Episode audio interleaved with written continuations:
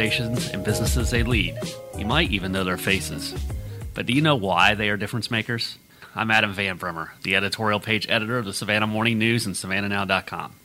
Welcome to Difference Makers, a podcast dedicated to sharing stories and insights from Savannah's key players, the men and women who lead our city in commerce, in arts and culture, in philanthropy, in government, and in education. Homelessness is widely acknowledged as one of the most difficult to address issues in the Savannah area.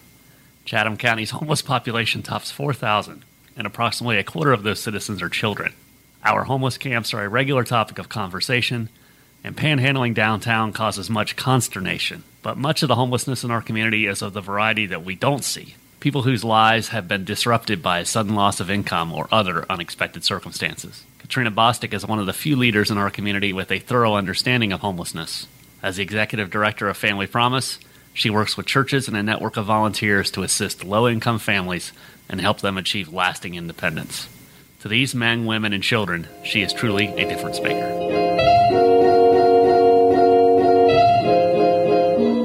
We're pleased to be joined today for Difference Makers by Katrina Bostick, Executive Director of Family Promise. Before we dive real deep into what Family Promise is and does, Katrina, let's talk a little bit about you first, a little biographical information. I understand that, that you're a Savannah native and, and obviously have been in town for a long time. Yes. And I was hoping you could kind of clue us into what it was like growing up here and, and just share a little bit about your, your background. Okay.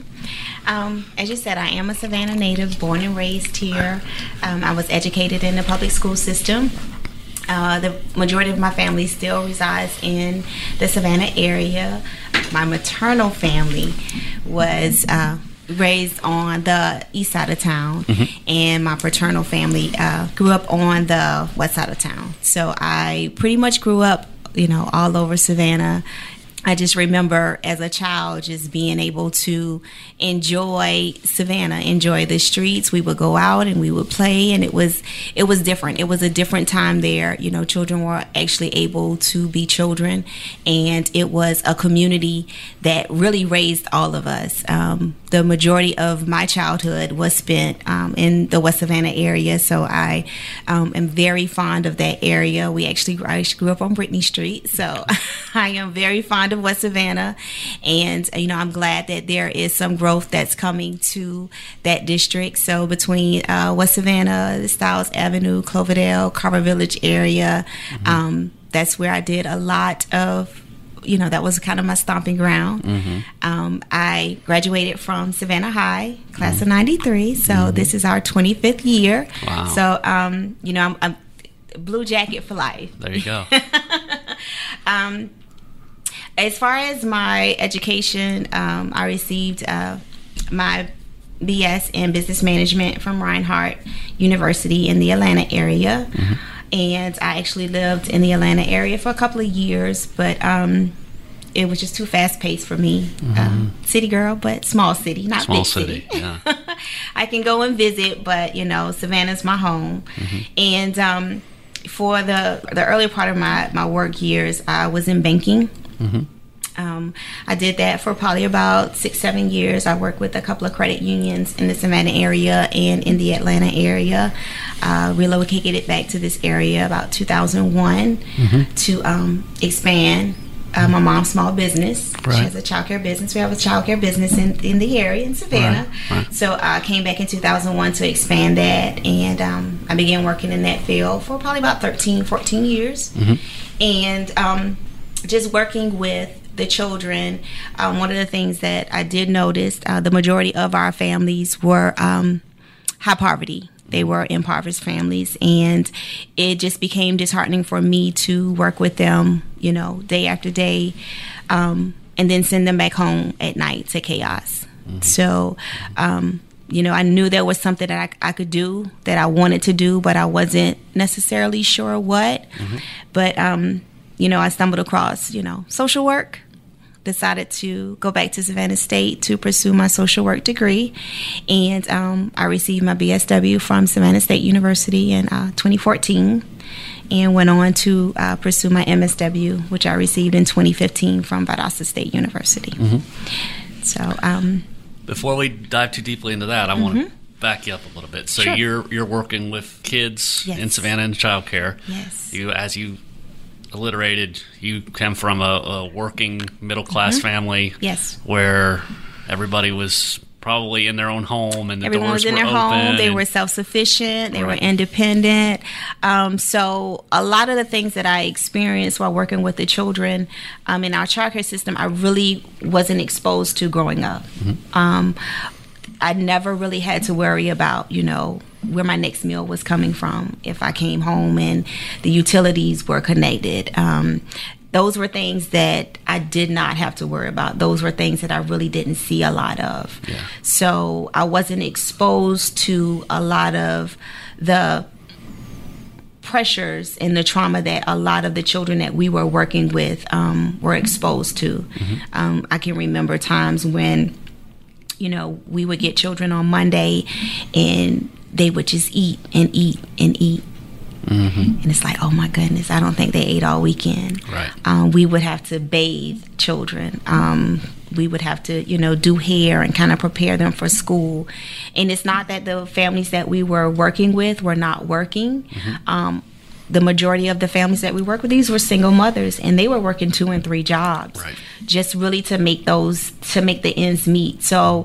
I understood as a single parent the um, the struggles of you know trying to be a parent, trying to be there for your child, but having to make sure that um, they have what they need. Trying to make sure that you know you're at work, and when you're you go to work, you perform, and you're you're um, you're at your best level. But a lot of times, you know, the parents that that we encountered, um, they had been through a lot.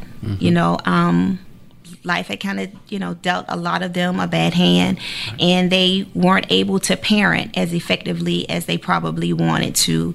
So you know, the the child care center became their support system. Right. So you, you've had that experience. You're looking at what you want to do next in your career. You, Yeah. you pursue social work Yeah. while you're going through your assessments and your other things in order to get your degree. That's where you came across what is now known as Family Promise. Correct? Yes, yes. Um, in 2013, uh, we have to go through field placement, and this was my year to go through field placements. This was my senior year, and I remember speaking with um, my field instructor, and we were doing the assessments on which populations we want to work with and which populations we did not want to work with. So, of course, because I've always had um, a, a heart for families with children. Of course, that's that's the population that I, I chose to work with. And um, you know, I told him there were two that I didn't want to work with. Did not want to work with homeless people. And I did not want to work with sex offenders. So, um, of course, he tried his hardest to make sure that that happened. Um, I went to another social service agency. I was there a couple of weeks, but it just wasn't a good fit for for myself or the agency. So, um, I asked to be moved, but there was really not another placement for me. So for about six weeks, I was just out of a placement. Um, I, you know, my assignment started to get behind, and I really needed to get somewhere. So I remember he called me and he said, um, "I need you to go to Interfaith." So I'm like, "What's Interfaith?" And he was like, "It's a homeless shelter." And I was like, "I don't want to do that." You know, I told you I didn't want to work with homeless people, but I'll go because, you know, I have anywhere. You know, I don't have a placement. So um, I went. I got a tour of the facility, and then I went in and spoke with the ED.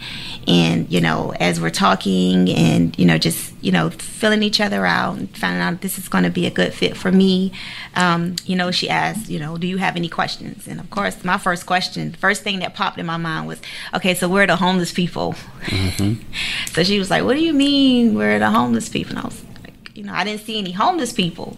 She said they they are all around the building. You know, our families. These are the homeless people, and it dawned on me that you know it's not the person that's standing on the corner, or the person that's in the camp, um, or the person that's addicted to drugs or alcohol.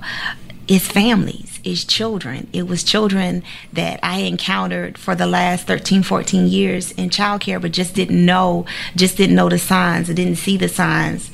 And um, it was during that time that's when I fell in love with homelessness um, because I was able to bridge you know my passion for families with children with my newfound passion for the homeless population to bridge those two things together it it was magical Right. and um I just kind of never left. Right. Right. so I finished out my placement there. Um, during that time, uh, I created the aftercare program for Family Promise, which uh, just kind of evolved into something that the, our national affiliate picked up. So it was a program that was implemented in Family Promises um, across the nation. Um, once I, as I was matriculating through my uh, MSW program, I would still come back and volunteer and just, you know, work with Ms. Brown and the rest of the team to just, you know, strengthen the programs that were there. Uh, we went through the name change. I was there for that in 2015.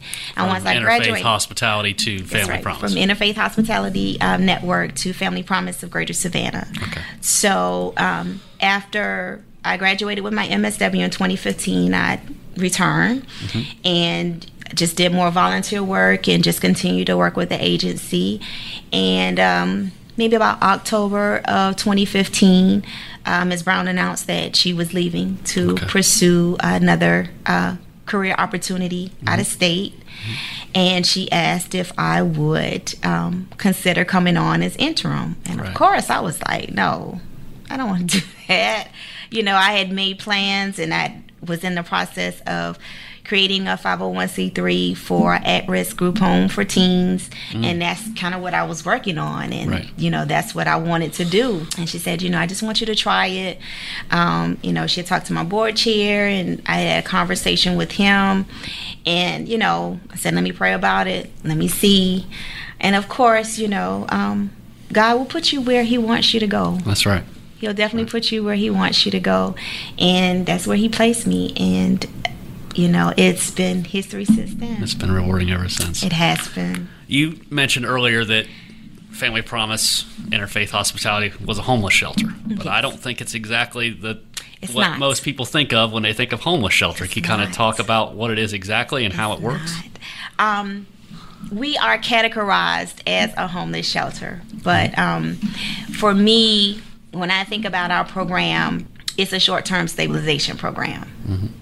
Um, I think the the stigma of when people hear homeless shelter or emergency shelter, they think about you know dorm style facilities with beds all over the place and um, no security, unkept. But um, what makes our program so neat, so unique, what makes Family Promise so unique is we partner with over 20 churches in the Savannah, Chatham County area that provide the shelter and the meals for our families. So our families are actually living out in the community in churches one week at a time, mm-hmm. 365 days a week. Mm-hmm. So um, we typically work for, with three to four families at a time. It's a small number of individuals, and each church provides um, private accommodations for that family. Mm-hmm.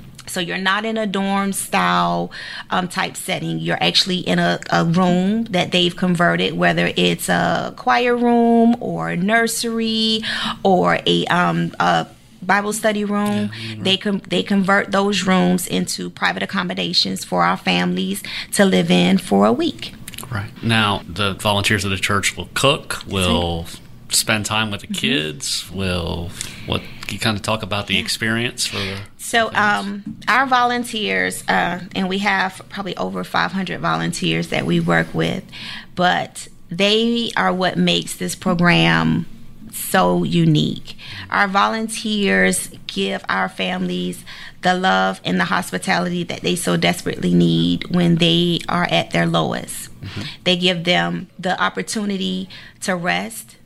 They may take the children off while they do uh, you know they may have activities they have activities planned for the children while they're there so it could be a game night it could be a study session um, it could be where they all get together and read books but the volunteers give our families something that a lot of them don't have the opportunity to get during a, a, a normal day mm-hmm. Um, they prepare the meals for our families. Uh, they pre- prepare the living accommodations for them.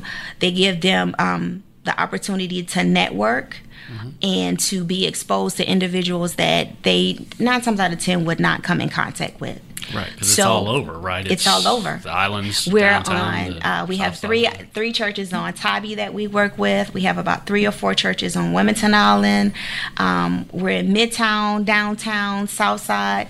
We are all over Savannah. Mm-hmm. So it gives them, it gives our families an opportunity to build a resource that they typically would not have a resource in. When I think about poverty, oftentimes, you know, people will think about money and how money could move someone out of a impoverished state. And oftentimes it's not always about money. It's about those connections and those resources that families are able to build once they come into our program. And that's one of the things that make Family Promise so unique is a mom or dad or children would come in contact with someone that they would never meet outside of, you know, maybe passing them in a grocery store or seeing them in a school setting or a medical facility, but oftentimes they don't have that opportunity to meet individuals, you know, to help them bridge out of poverty. How do back up a little bit? How do families come into Family Promise? Is it a referral situation? Yes, there are several ways that families can come into our program. They're referred from school, the school system, um, from other social service agencies, from United Way 211, um, from churches. Um, they can do self referrals where they call in and um, let us know their, their situation. So they have several different avenues that they can get to us. And the only requirement is that they have children under the age of 18. Children under the age of 18. Yeah. There are no income requirements. Um, long as they have children under the age of 18, they qualify for our program. And some are working, some are not. I understand that, that Family Promise can help with the resources for. Yes, for yes. Um, the majority of our families that do come into the program, they are working. So, but for those families that are not working, um, we connect them with the different agencies in our community that could help them. You know, whether it's get employment. Um, we have a lot of uh, agencies that we work with. You know, very closely to make those appropriate uh, um, referrals to uh, for families to help them get employed. Um, we also assist them with um, obtaining housing. Um, whether it's their GED or an, a trade that they are seeking, we, you know, re- we can always attempt to navigate those waters for them and help them, you know, work through the process of becoming independent and self-sufficient again. Mm-hmm. So, stay at the churches at night. During the day, you have a facility of your own, right? Yes, we have our day center, and and that's what I typically call our hub. So, families. Um, when they are not working or if it's an off day for them and on the weekends they are at our day center and at our day center we have a full showering facilities for those churches that don't have showering facilities. We have uh, full laundry facilities so families are able to launder their, their, their, clothing because that is an expense that oftentimes people don't think about when mm. it comes to um, households. Um, you know, just laundering your, your clothing we also have a computer room for them to look for housing, uh, look for employment. We have a computer room for the adults as well as the children. We have on site childcare. So, for families who, um, for children that are not in school or during the summertime, uh, we have our foster grandparents through our partnership with EOA that will um, assist with childcare Monday through Friday from 8 to 5. Mm. Um, and then we have our case managers there, and our case managers are there to help our families navigate navigate through those waters. Um, each family is gone. They do a 19 point um, assessment so that we can determine what their needs are. And then once that assessment is completed, then we help them navigate those waters to um, to housing. Right.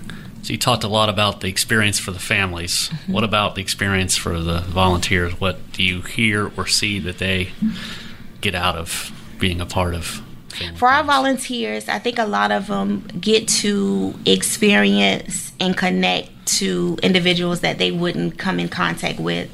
And they get to see, you know, how our families are. They get to see what I saw a completely different perception of what homelessness is. Mm-hmm. It's it's children. Mm-hmm. It's children that don't have a voice. Mm-hmm. They don't vote. They can't pay bills. They don't have an opportunity to make those decisions, and they weren't asked to be here. Mm-hmm. So they get an opportunity to change a life of a child mm-hmm. and to see, you know, once I cook that meal, once I prepare that meal, oftentimes when we feed families, you know, when we have uh, in the things out in the park and we feed families, we have no idea where they're going After once that, they right. walk off from us. But being a part of the the Family Promise Network, they're able to feed a family. They know that family for that week has a place, a clean, safe place to sleep. They know that they have the resources that they need, and they're able to provide those things for them. And it gives churches uh, opportunity to do mission work right here in their home. They don't have to go to a third world com- country. They can do it right here in their city. Yeah, that's, that's often overlooked. It is. Challenges and barriers. I, I know that there's there's probably a lot, but can you kind of walk us through a couple that you frequently encounter? for families. One of the main barriers that we've seen in our community is um, affordable housing, workforce housing. There are several different ways that uh, you can name it, but housing for individuals who don't make a lot of money, you know, who are living on a minimum wage. So um, that's a huge barrier for our families. Another barrier for our families is childcare, um, the inability to afford childcare. And um, we have transportation, which is also a barrier. Mental health is a barrier that keeps families from maintaining houses. Um, oftentimes, you know, I think a lot of people feel if we just get them in a house, let's just get them in a house, and that'll change everything. Um, and you can get them in a house, but the question is, are they able to maintain that house once they get into that house? So we need to make sure that once they get in the house, that they have those resources to maintain that that house, and that's you know one of the biggest things that we continue to do when we're working with our families. Um, another barrier would be uh, education and the lack of education. Um, a lot of our families come in; they they don't have a GED.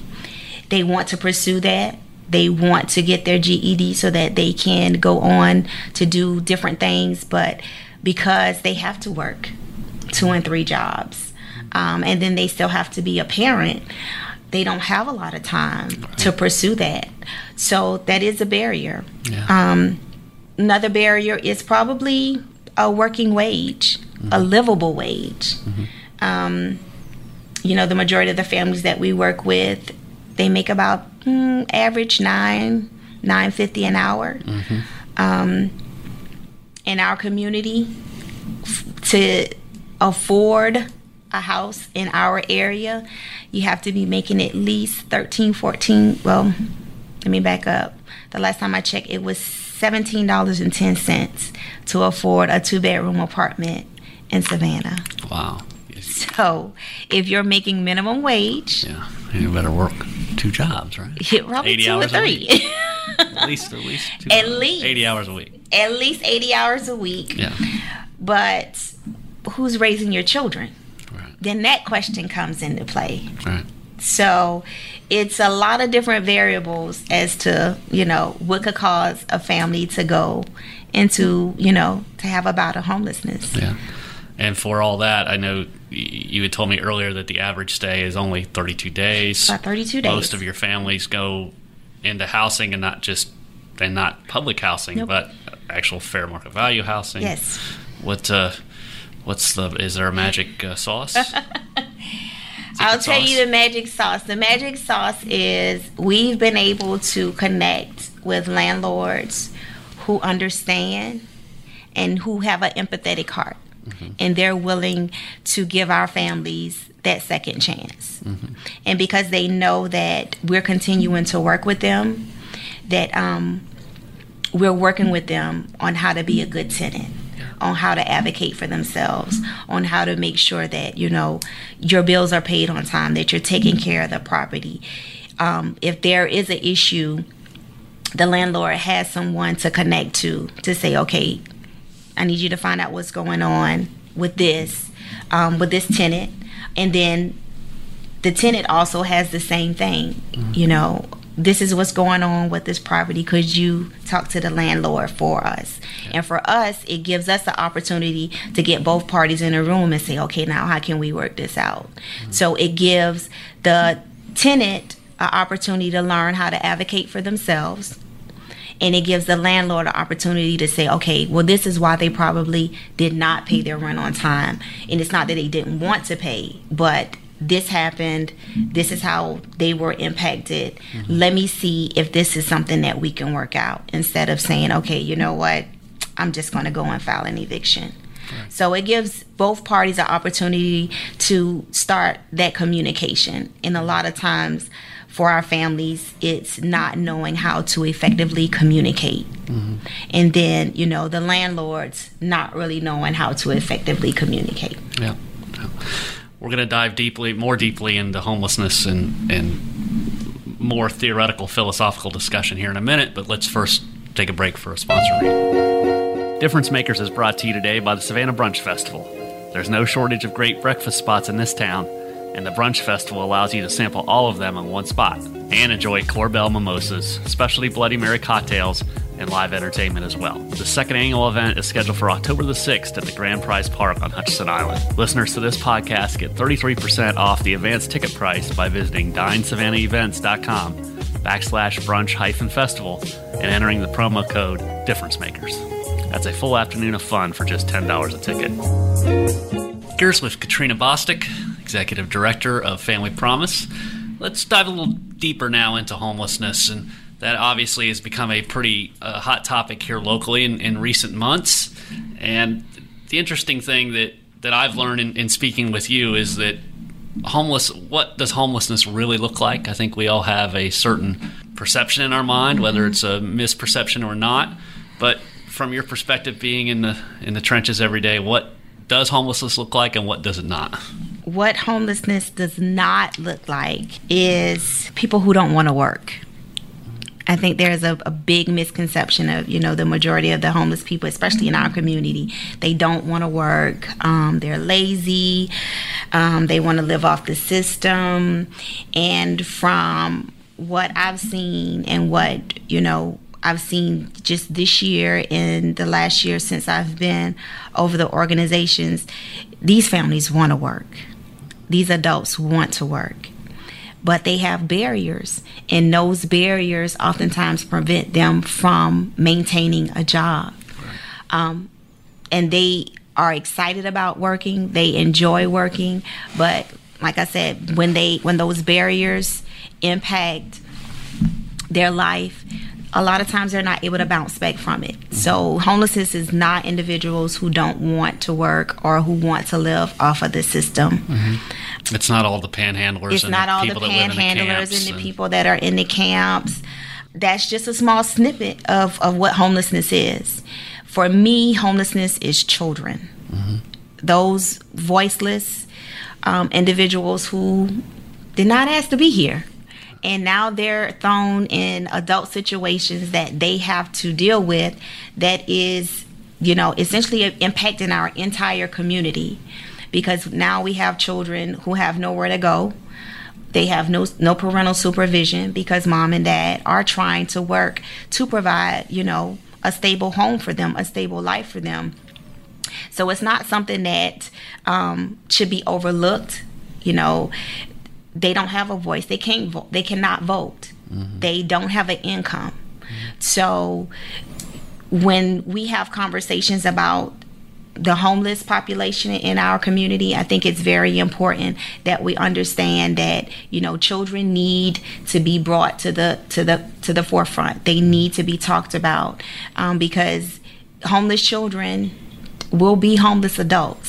Right. And if we're trying to decrease the number of homeless individuals that we have in our community, we have to start with the children. Right. And I believe that's generational it is. homelessness, right? It's generational homelessness. And, and trying to, to draw the line between what is situational homelessness mm-hmm. and generational homelessness. Mm-hmm. Where does where does that where does that diverge? I guess is the so generational question. homelessness um, are families that have had bouts of generation of, of homelessness, you know, as children mm-hmm.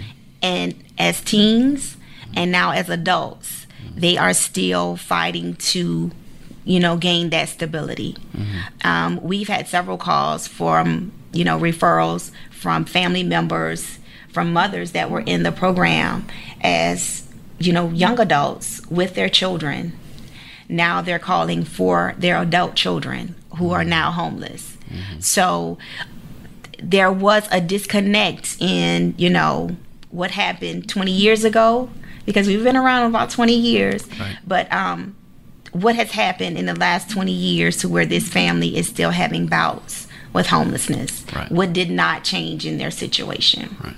The majority, though, is, is more the situational homelessness. Yes. How how precarious, I guess, a lot of us don't realize how precarious life is if you are living near poverty line. Yeah, correct? you're living near poverty line. Um, statistics have shown that you know most families are four hundred dollars away from becoming homeless. For a lot of our families, that's a half a paycheck.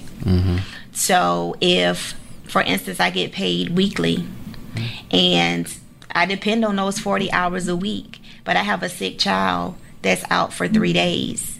Those three days could determine whether or not I'm able to pay my rent next month. Right. Um, a lot of times, especially with two parent households, we've had families to come into our program, um, and these are professional families. These are not families who don't have a GED. These are families that are in the medical field. Um, we've had social workers come through our program. We've had nurses come through our program. We've had educators come through our program. So it's not um, individuals who are in that are living in poverty, but these individuals have had situations to come against that they've been faced with that has caused them to have a bout with homelessness. We've had individuals that have transferred to our area with a job, and once they got here, the job may have fallen through and mm-hmm. they've exhausted all of their resources. Their savings is gone because they've been living in hotels and that would cause them to come into our program. So families that come, you know, into the Family Promise program, they have they come several different ways. Um, it's not just individuals living in poverty. Right. Mm-hmm. So we see or hear a lot of different approaches to dealing with homelessness in this mm-hmm. town, whether it's it's it's tiny houses or expanding shelters or, or programs like Family Promise, mm-hmm. and, and I know that just recently there was a poverty summit, and I, I'm uh, guessing that maybe they don't have, uh, for all their well intentions, that they're missing some things in terms of they're looking at this. So, what maybe could be done in order to get uh, to to address this more efficiently?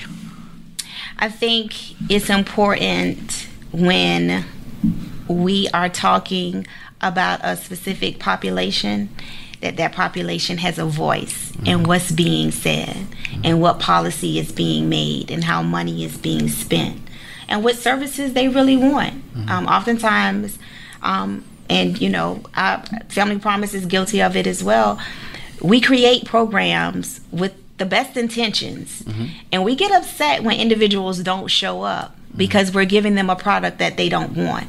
Right. So it's important when we look at programming that we are creating programming that our families want mm-hmm. to satisfy their needs. Because to create programs to satisfy my needs is not going to be beneficial for somebody else. Mm-hmm. So we need to have them at the table. They need to be at the table. So, you know, when policy is being made, about the homeless population, somebody from the homeless community should be there to say, no, this is actually what we need. You know, um, we want to stay in our camps or whatever the case may be, Right. but. And this is our choice, but this is what we need. You know, once a month we need for X, Y, and Z to happen. Um, or we want to have more financial classes. We but we need to make sure that those financial classes are conducive to our work schedules. You know, we need to have um, accessible times. You know, if we're working it from eight to five and agencies are open from eight to five, how are we able to get those resources? I can't take time off of my, my job because then my income is impacted. So we need as agencies to be more flexible and to make sure that when we're making decisions about the population that we're serving, that they're at the table. Right. And I know that there are some that for whatever reason, maybe want to mm-hmm. stay in the camps mm-hmm. or in their current situation. Yes. And uh, I guess who are we to say, no, that's not acceptable, right? How do we, how do we uh, balance, how do we balance do we that? Balance? Um, that's probably more of a policy issue, right. but you know, they have a choice. Yeah. We all have options, you know. My option is to stay in a house. My and someone else's option is to stay in a camp. Mm-hmm. Um, I don't think putting someone in a house like i said earlier to put an individual in a house that they that doesn't want to be there um, it doesn't serve a purpose for them or for anyone else. So um, i think we need to uh, assess each individual case by case. You know if they choose to stay in the camp then that's their choice but if they stay in a camp, these are the parameters that you have. Mm-hmm. This is what needs to happen if this is where you choose to stay. If you want to get into a house, then let's see about, you know, how we can transition you into a house. But I don't think, um, to my knowledge, there are not any laws that says you cannot live in a camp. Right. Mm-hmm. So, as a community, uh, we talked about making sure that they have a voice mm-hmm. in things. What can we, as a community, who maybe individually want to help, where where do we start? What do we have to have first in order to help with the homeless situation? I think the first step is um, to have an empathetic heart, mm-hmm. to understand that we all have different paths, and my path is going to be completely different from yours. Mm-hmm. But to understand that whatever my path is, it might be by choice, it might not be. You know, it may be or be not by choice, but to understand that this is my path and if you can't help me, don't hurt me. Right. Mm-hmm. Right. From there, time, talent, treasure. Time, talent, treasure. Um, one of the things that I think about when I think about our families, um, in order for them to move from out of poverty, they have a they they need to have an opportunity, mm-hmm. And they need to be around individuals that look different from them, that sound different, that talk different, that have a different socioeconomic background. Because if that's where, if that's their next step, if they are trying to bridge their way out of poverty, then they need to change the landscape of of their their life and what they're looking at and the things that um, that are surrounded um, by them. So for community for our community i think it's important that we get out of our silos mm-hmm. and we actually see what is actually happening in Savannah and how lives are being impacted and how if you take a child and you see a child and you show a child something different that at some point that child will do something different. But in order for families to do something different, they have to be exposed to something different. Yeah, because the easiest thing is probably to, to drop off clothes or yep. buy some dry food and drop it off at the shelter. It but is. and that's obviously a very good thing to do. Very welcome. But a little bit more engagement probably would go. A lot more engagement would would go very far. Um, you know, and I think about when I when I think about it, it's like learning a, a foreign language. Mm-hmm. You know, I could learn French or Spanish, you know, fluently. But if no one around me speaks that language, how do I cultivate? Who do I talk to? I don't have anyone to talk to, so I'll lose it. So when children and adults learn different skills, they need to be around individuals who are doing the same thing for the skill that they're learning so that they can cultivate that skill. And children need an opportunity to learn how to cultivate that skill. So, spending time with the family um, to show them something different, to show them, you know, how it may be different on or you may live different on the island or on the south side or anything like that um, they need that they need that exposure and they need that exposure outside of the school system mm-hmm. They may get it in the school system and they may not, but we they need to see that exposure, get that exposure outside of the school system, and that's what I that's what I believe makes Family Promise so unique. Our families are able to get that exposure um, outside of the school system to learn more about Family Promise, so you go to the website. We have a uh, yep. You can always uh, go to our website, which is familypromisesavannah.org. .org. Um, we also have a Facebook page. We have a LinkedIn page, and um, you can always stop by our day center. That's right. That's right. Well, Katrina, thanks for coming in. It's it's been it's it's been really a lot of very educational and a lot of fun. Thank you. And uh, we wish you all the best in your endeavors. Thank you. And, Thank you. Uh, look forward to to down the road checking back in with you. Oh, sounds great. Thank you. Thank you. Thank you for listening to the Difference Makers podcast, a production of the Savannah Morning News and SavannahNow.com. We post a new episode every other Friday, and it's available on iTunes, Spotify, or wherever you get your podcasts. We also publish a daily news and opinion podcast called The Afternoon Commute. Search for The Commute with that Savannah Opinion and subscribe to our podcast today.